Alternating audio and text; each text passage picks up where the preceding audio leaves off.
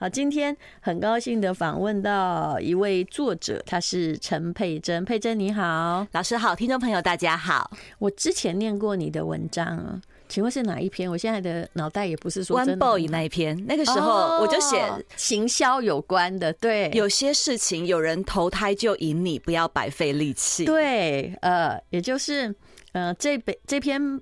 贴文很红啦， 对不对？那个时候，而且那个时候大概是商业周刊也在写 One Boy。 其实我看到商业周刊那篇，我必须诚实的说，我好惊讶。为什么很惊讶？因为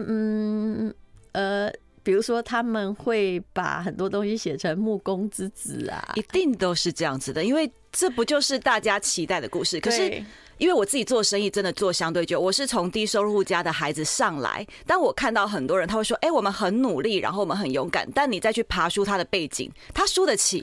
因为我如果负债3000万，我可能就很麻烦，但如果我爸爸后面是可以帮我的，负债3000万只不过是我的一个小窟窿而已。其实我的意思是说，我没有怀疑他是暮光之子，因为他爸爸以前应该做过木工啦，不过他出生的时候应该已经不是了，对不对？所以，但我们喜欢那样的故事，喜欢包装那样的故事。我觉得大家卡 key 的时候都很希望被肯定自己很努力，但我必须讲，就是说他一定很努力，但是这个世界上也有很多很努力的人，因为手上没有先天的资源，他确实是不容易得到机会的。是的，但是这会引起共鸣，也就是事实上大部分的人都是没有资源的，都是靠着自己嘛，但是靠着自己要有，就是有些人呢，他是想，我要见贤思齐，我很知道我没有资源要努力，但是呢，现在也产生了一群人，就在那里每天呢疏空堕堕的嫉妒着别人的好，其实这样是真的是不会有出路的啊。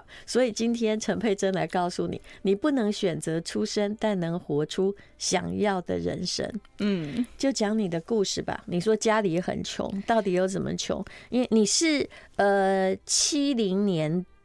就是7年级的嘛，我是民国69年出生的啊，差不多。其实那时候的穷应该穷不到哪儿去，要看程度，因为那个时候其实台湾景气很好，就我爸爸跟郭台铭是同一辈，那个时候其实有所谓的台湾红利，因为美国的贸易啊，各式各样的生意，其实你只要努力一点，都是有机会赚到钱的。是的，但那时候也有票据法。对，容易破产的。没错，郭台铭也差一点，就是也好几次也差一点遇到这种状况。我爸就中这个，所以我自己的粉专叫大姐不跑3点半。为什么有3点半？因为我人生的第一场悲剧就从3点半跑坏了开始，就我爸跳票，然后变成通气犯。不过你写你爸爸挺传神的，因为你说你爸爸其实是一个，应该说是也是一个有梦想的人吧？是啊，只是这个梦恐怕有一些不切实际。我们这样讲应该不会对令尊不敬，对不对？不会，他应该听不到，我已经在电视上讲太多了。其实我愿意讲我爸爸的事情。他本来是说考上第一志愿，然后又点没有念完，对，所以他心里有这个结，这是怎么回事啊？其实应该说，每个人每个大人他其实或许都是一个长不大的小孩。我自己在长大之后，我可以用比较冷静的角度，不要用一个受伤的孩子的角度去看我父亲的时候，其实我爸爸自己也是一个受伤从来没有好起来的孩子，是因为他其实是非婚生子。就我阿嬷是一个长得超美丽的女生，她的3个小孩的爸爸都不一样，因为家里很穷，她是酒家女。对，所以我阿嬷的身份证翻过来，背后是没有配偶的。那这也成为我爸爸这辈子的第一个伤口，就是他小时候在户籍誊本上面被写父不详，而且以前真的有点惨，对不对？就怀孕了也只好生下来，大概是这状况，是没有选择的，医疗各式各样，所以那时候就变我阿嬷一个人，然后她要拖着3个小孩，她搬来搬去，然后男人也换来换去。说实话，那个时代的女生都有人养她，但是换来换去不稳定。然后我觉得以色侍人是辛苦的嘛，你必须也要讨好，然后可能就会又被换掉。所以我的父亲确实从小就在一个动荡的环境里面长大，并且他最原始的伤痕是我阿嬷也会在遇到挫折的时候说出一些比较伤人的话。最伤人的一句话是，你爸爸就是因为你才不要我的。我的爸爸没有看过他的亲生父亲，嗯，所以那是一个孩子很深的伤口。但是妈妈却说，她也是因为在当小三，但是怀孕了被抛弃，大概是这样吧。就我们已经不能够知道什么是事实，但是阿嬷的说法是说，她是一个船员跑船，然后有一天就没有回来了。那可是这样跟孩子何干呢？不过很多妈妈，如果你没有自己有一点自省能力，你都会这么想啊。你会，我的命运就是你带来的，就是不要脱口而出说气话。或许妈妈你在气的时候说出来就后悔，可是这句话可能孩子记了30-40年。可是我们也都听过，不是吗 ？I like Ealing Sound, I like Radio。好，我们今天就从陈佩真的在爸爸那边受到的影响开始吧，因为这本书里你不能选择出生，但能活出想要的人生里面呢，这是一个好看的故事啊，但也是一个人相当坎坷的一生。他现在其实还蛮年轻的，你会觉得说我们的成长也并不是没有波折，但是大概还有你比较敢说出自己受过的委屈跟波折，大概好像你的也比别人大概多个3倍左右就是运气就歹开安呢，不行，现在不能说运气不好，没关系，过了过了，否则会不好下去，真的不行。我现在好了，我逆转了，我逆转了，否极泰来。好，我们来讲这个，你说爸爸的翻身思想，我在你的书里面看到他对你影响很深，因为他是一个反差极大的人，完全那个反差让我觉得不太正常，而且不可思议。我觉得因为他始终没有相信，也没有接受自己已经从一个工厂的老板做对外日本的贸易啊，美国贸易的大老板，跌到要成为一个被讨债，而且是黑白两道同时来讨，然后只能在骑楼下卖豆浆的小贩。他当时做的事，就有一阵子台湾是流行那个藤制的椅子，对，对，那个藤制的椅子，他大概过几年的好日子。我其实不太知道，因为我记得啦，就是我搬家的那时候就是5岁。我出生的时候家里总是状况很好的，有喷水池，爸爸开黑头车，养德国大狼狗，我还可以请同学来家里开 party， 就是对，就记得这些事情。但到底他前面走过什么样的苦日子，其实不可考。至少你出生的时候是好的，然后你几岁的时候就中衰，幼稚园的中班的时候，大概好歹也有个7-8年。没有没有，大概5。哦，你说他吗？有可能他有个7-8年的红利。是的。是，但是像这种接到订单，然后就来找代工厂或者是开工厂的，他们当时没有想到，就是这东西可能后来没有那么的好了。就是我另外啊也在考虑一件事情，是有可能我爸爸那时候对于成本的管理他并没有那么了解，因为有订单来就做，然后你就养人。可是如果订单没有断，你为什么后来会违反票据法，你会跳票？是不是你在管成本的时候出了什么状况？所以他不是因为厂商弃单，没有，他其实因为他自己有一些，或者是消费上的某一些根本以前呢就这样啊，开什么都像开杂货店啊，现在还有人这样就打开，你是学着管理的，你知道，就打开抽屉嘛，有钱就拿去，是这样，就是没有进出的观念，完全没有算呢，没有财务人员。而且后来在我们比较长大之后，又再收到新的银行的催缴清单，是什么？是做保。那个时候的老板也有一个情况是因为休庭互相帮忙，对的啊，我帮你保一下，也帮我保一下。结果我父亲的财务在那时候可能就帮朋友做保，又多了好几百万的债。对，以前我爸爸也这么做过。对，都是为了朋友。我后来只警告他一句话，我真的是用警告，我是超狠的，因为没办法，因为那个要防太可怕了，他随便签名，你根本没办法防。他签个名盖个章就去了，是不是？我后来就跟他说，你要签任何你的名字之前，先拿来给我看，对不对？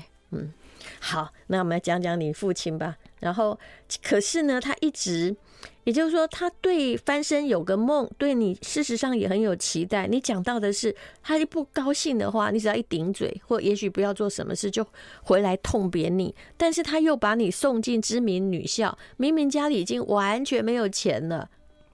我觉得这个心态要分2个来讲。第一个就是已经没有钱，然后他还去跟亲戚说，哇，就算借钱卖血都要让我进学校。你家只有你一个孩子吗？其实有3个，但我相对比较会读书。我其实成绩不是算最好，但放在你身上。对，然后我相信他在我身上看到他过去的影子，那个会读书却没有机会念上去好的高中，念上去大学的那个孩子，所以他有点弥补心态。那另一方面，他也始终觉得他会翻身，所以现在这些学费将来都不算什么。嗯，但也因为哦，他这种觉得自己应该要翻身却还没有翻的挫折啊、屈辱，所以他情绪变得非常紧绷。他会期待各种投资的机会，期待各种合作。当这些东西落空的时候，然后我这个很皮的小孩又东搞搞西搞搞，可能不够认真或是顶嘴。嗯，我就很容易变成他情绪宣泄的出口。理论上面他都是说哦，我是在教养孩子，但他打完就后悔，因为他自己也明白他是拿我出气了。可是任何的家暴犯打完都会很后悔的，对，都会送礼物啊。没有人愿意伤害自己的孩子，但是情绪走在理智前面的时候，你就是会干鸟事。对。但是你看看你父亲就是打完你之后第二天你突然有了礼物，我觉得这个画面非常的触目惊心，因为跟很多你知道吗描写中的家暴狂都是一样的，是这样子的啊，是这样子的。第二天他可能就跪下来求你，于是你就开始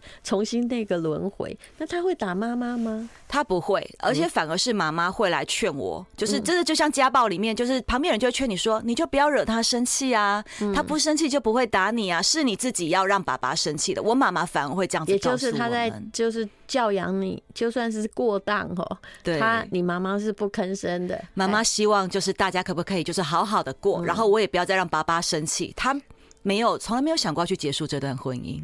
那你的爸爸，因为你妈妈应该说他不是受害者吗？你说他的家暴上面还好，因为其实从我们看得到，爸爸没有那么糟糕。你就是他的出气口。顽皮的小孩做了鸟事是一个合理的理由，我的母亲没有犯过任何错，所以爸爸情绪不会往那里去，是完全往皮蛋小孩这里来。那可是后来的爸爸，也就是说他一直在找机会，状况很可能就是一个无业的状况嘛。对，那妈妈他靠什么就变成维生，就放在他的身上，对不对？他就到处去借钱。哦，那他有工作没有？我妈妈就说我看着我妈妈，所以这五件事情我一直觉得蛮妙的。她是一个很传统的女性，然后她也真心的相信我爸爸会东山再起，所以在我爸爸东山再起之前，她会觉得哇，如果有娘家的资源什么去帮助这个男人，因为她以前是大老板呢，她都跟日本人跟美国人做生意。可是这一届太多年了吧，到现在还这样啊！所以就说我妈妈给我一个很强烈的例子，就是说女生的一辈子其实婚姻是一个转捩点。那你的确一直感受到经济压力，没错，因为用的钱，包括你去上这些名校，钱都借来的呀。我从小就感觉到什么叫匮乏，而且当我拿那个学费单回家的时候，我会很罪恶感，因为大人的表情就是他脸会皱起来，小孩就觉得哦，对不起，我造成你的困扰了，抱歉，我毁了你的好心情。所以从小就在这种我不值得，然后我好像是一个不被需要的孩子这样子的自我认知中长大。所以其实我看不起付不起学费的爸爸，其实他可以把你送进公立学校。对，我刚讲这句话是因为你刚讲那个皱起来，我曾经看到一个父亲看到小孩学费皱起来，后来是我帮他付了钱。就是这样我们都会觉得，因为我看不起他，但我不说。谢谢那个孩子遇到老师。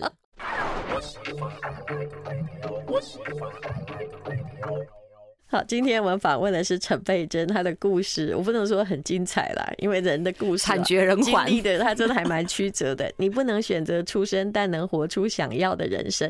刚刚其实我蛮关注一个家庭的经济问题，爸爸一直想翻身，但是都没有正业，一再落空。妈妈又没有工作，哎呦我的妈，还有3个孩子，然后老大还要爸爸还坚持把他送到那个昂贵的私立学校去，那到底是靠什么生活？对不对？借钱。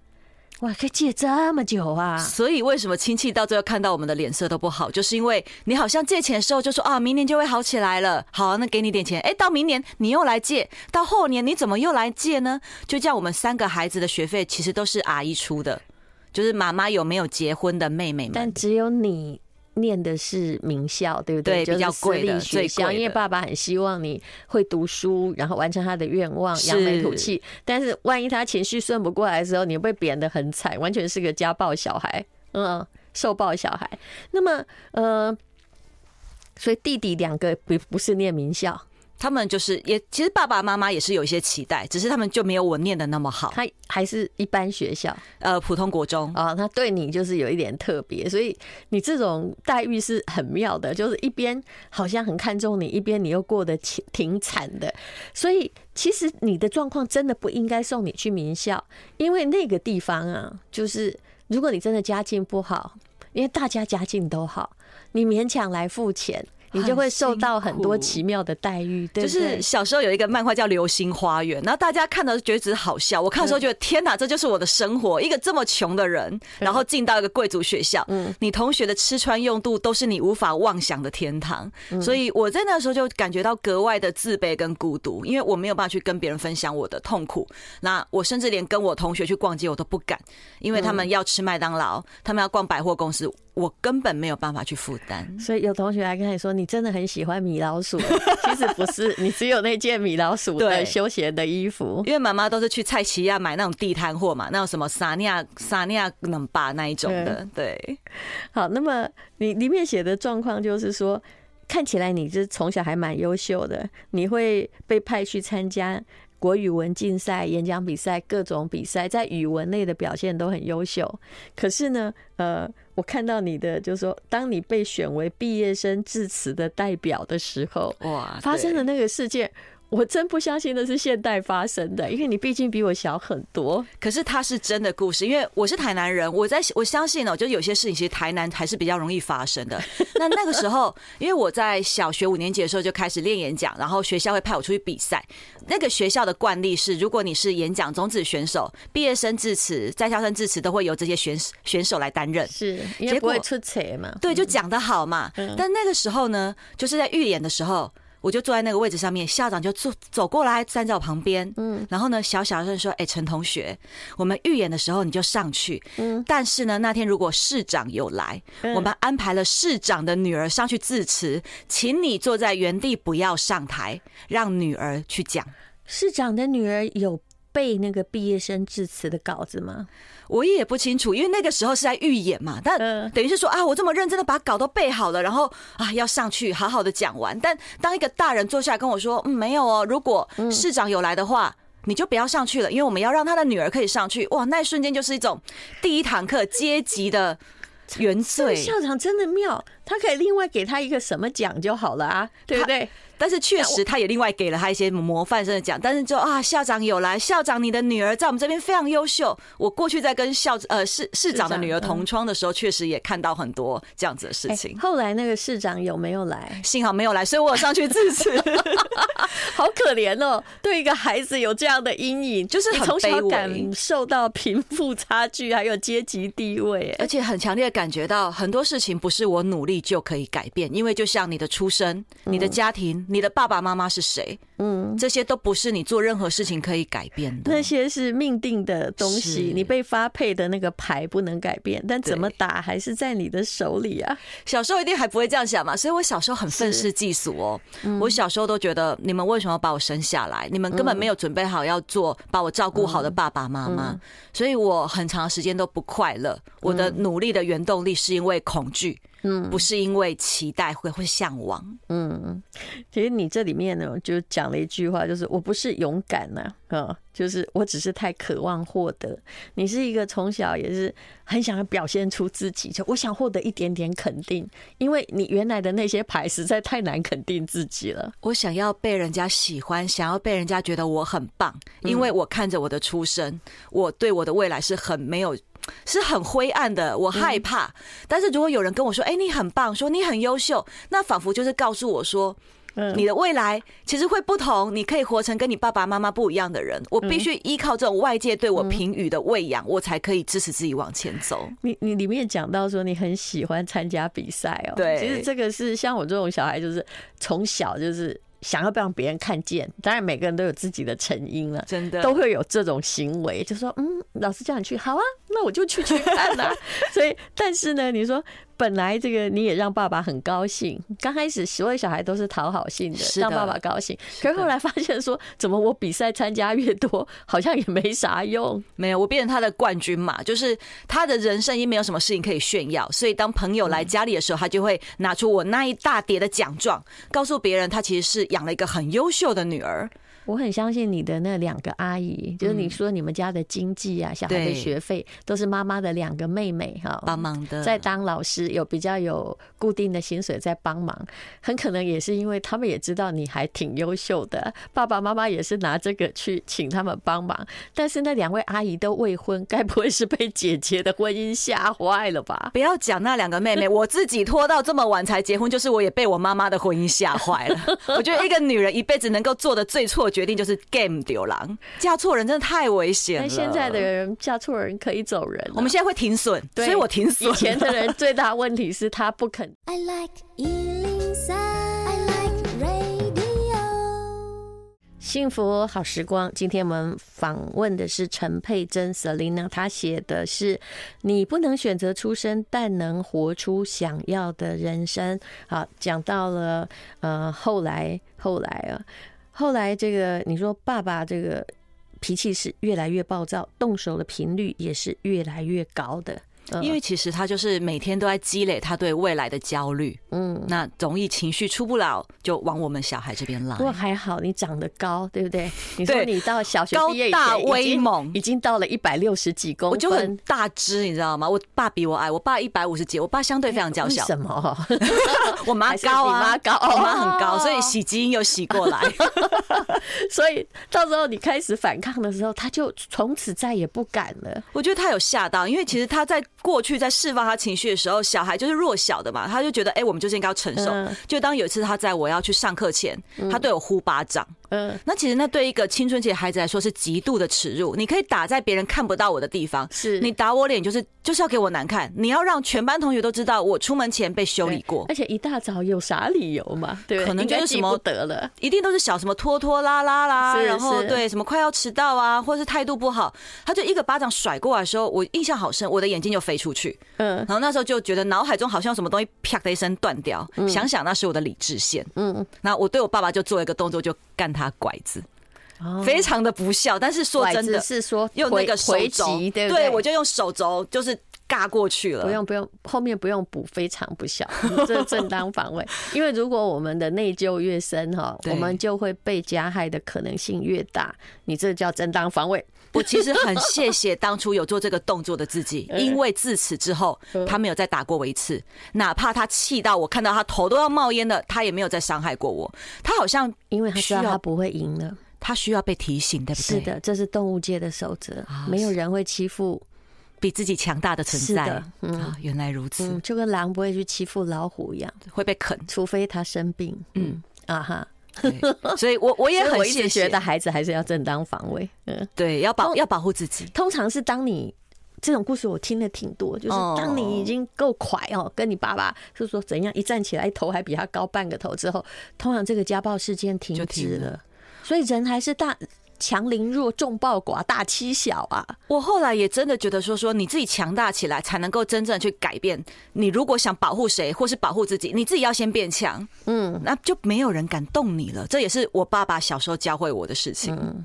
其实呢，就是因为家里这样的状况爸爸是一直想振作，但没有办法；妈妈是一直看在旁边，什么改变都不想做。所以你说你的父母跟你示范的牛一对气是。这句成语的精髓，你在这种状况下一定是害怕婚姻的，对吧？对啊，因为就看到就说，如果两个人在一起，你要跟我谈爱吗？我看到他们就是总是为了账单在吵架，然后我自己作为小孩，我住在漏水的房子，学费永远缴不出来，也没有去念贵族女校，然后同学每个人都在吃香喝辣。你知道我那个时候穷到什么程度？就是有朋友生理期，同学生理期，他跟我借卫生棉，是我甚至想跟他收钱。你看我穷到这种程度。同学就是觉得说，你就跟我借个卫生用品，但因为我太穷了，我甚至会想说，一片卫生棉可能就是10几块，对。然后他拿走，我想说，哇，这样子我还要买回来，那你可不可以把钱给我？我自己现在回想起来都觉得不可思议，但是人穷到极点的时候，就是这个样子的卑微。嗯，其实那个就是所谓经济压力。我一直很不赞成，就是如果家庭经济状况不好，还让小孩身虐女校，因为其实小孩感受的不是你给他的尊崇，而是那个环境的比较压力，完全就会呈现在眼前，反而会让他的性格扭曲。我们怎样就怎样吧，对不对？我现在真的就回想过去，我真的超级扭曲，就是我觉得这一幕哦，真的这是你的真实故事了。但如果以写作而言，我觉得写的挺好的，是一个很安静的点，那个点里面有很多的人生的故事。哎，对，就是老师要我念，你念一下吗？你自己念了，比较有气氛吧。在某一个热气蒸腾的中午啊，我的母亲在铁皮屋后院炒菜，轰隆隆的抽风机运转个不停。那时候的我站在她身后，准备要帮忙端盘子，突然。我的母亲手握着锅铲转过头来，面无表情的她看着我，突然吐出一句话让我呆立现场。她说：“我这辈子不知道是在活什么。”这应该是你一辈子的警语吧？我永远没有忘记过这句话，她好像一个什么闪电打在我脑海里面。因为我们孩子在看父母总是仰望，就算说对了，他好像没出息或是他家暴我，可是孩子看父母永远是抬头在看，看着他们也在想着未来的我要成为什么样的大人。可是当这个大人回头来告诉我说他不晓得他这辈子在干嘛的时候，我会觉得那我的妈妈是这样子活的，我怎么办？我该怎么样走我自己的人生下去？我那时候真的非常的恐惧，然后也确信了，让我自己就说，那你或许就不是一个我可以效法的对象，或许你其实是我要避免成为的那个人。我的每一个生命决策都必须要避开让我自己落入这个潮臼，就是有一天我要看着我的孩子说，我后悔我做过的每一个决定。是，其实你也一直想要自己做决定，比如说后来你觉得成绩应该不错，要出去考公立高中，不要再念了私立女校，我不要再付钱了，对，给家里很大的负担。其实你是对的，但是问题是公立高中就只考到第三志愿，结果在爸爸坚持之下，你又回去私立女校，然后又让全家过着借钱的日子过3年。对对对，我真是恨透我自己，那时候会很气，就是你自己不够努力，然后最后呢，你就是好像还是又把家人掉到了那个，让大家人掉到那个深渊里面了。其实你只是其中之一，而且这个悲剧真不是你造成的，而是你爸爸的虚荣心造成的吧？但是你写的私立高中过着多么残酷的生活，我也还是很难相信，因为比我那个年代残酷，就是为了升学压力，他们在怎么样打学生、虐待学生。比我那个年代，你毕竟少我10几岁啊，实在比我那时候遇到升学压力严酷多了。我就说我真的运气不好，但那个老师是出了名的，就是那个学校，因为我国中跟高中念的学校不一样，高中是念一个之前台南县传说中的4大升学名校，他什么绩效都没有，就只有标榜考医科班。那个老师就是出了名的，非常会带同学，就是上国立大学的。我们那时候有谣传，就是说其实每一个班级的国立学生多的话，他们会拿到比较多奖金。所以老师有充分的意志要鞭策你考得好，所以当你考不好的时候呢，你们就是垃圾。我真的看过，就是他除了对我做那些事情，例如说在我考卷上写干跟去死很夸张，对不对？一个男老师如果是现在，他一定要上爆料公社，他现在一定完蛋，他现在一定完蛋。可是那些都还不是最可怕的，我真的看过他在对待男孩子的时候，他是用脚踹人家的肚子，然后那个男生就往后跌，撞到垃圾桶。他是这样子的对待，家长都没有来抗议，觉得老师管教的好，没有家长抗议过。我觉得那个时候大家会觉得说孩子皮嘛，然后老师都是为了要下重手，让你的孩子可以念国立大学。陈佩珍她的故事非常精彩，我们现在只讲到冰山一角。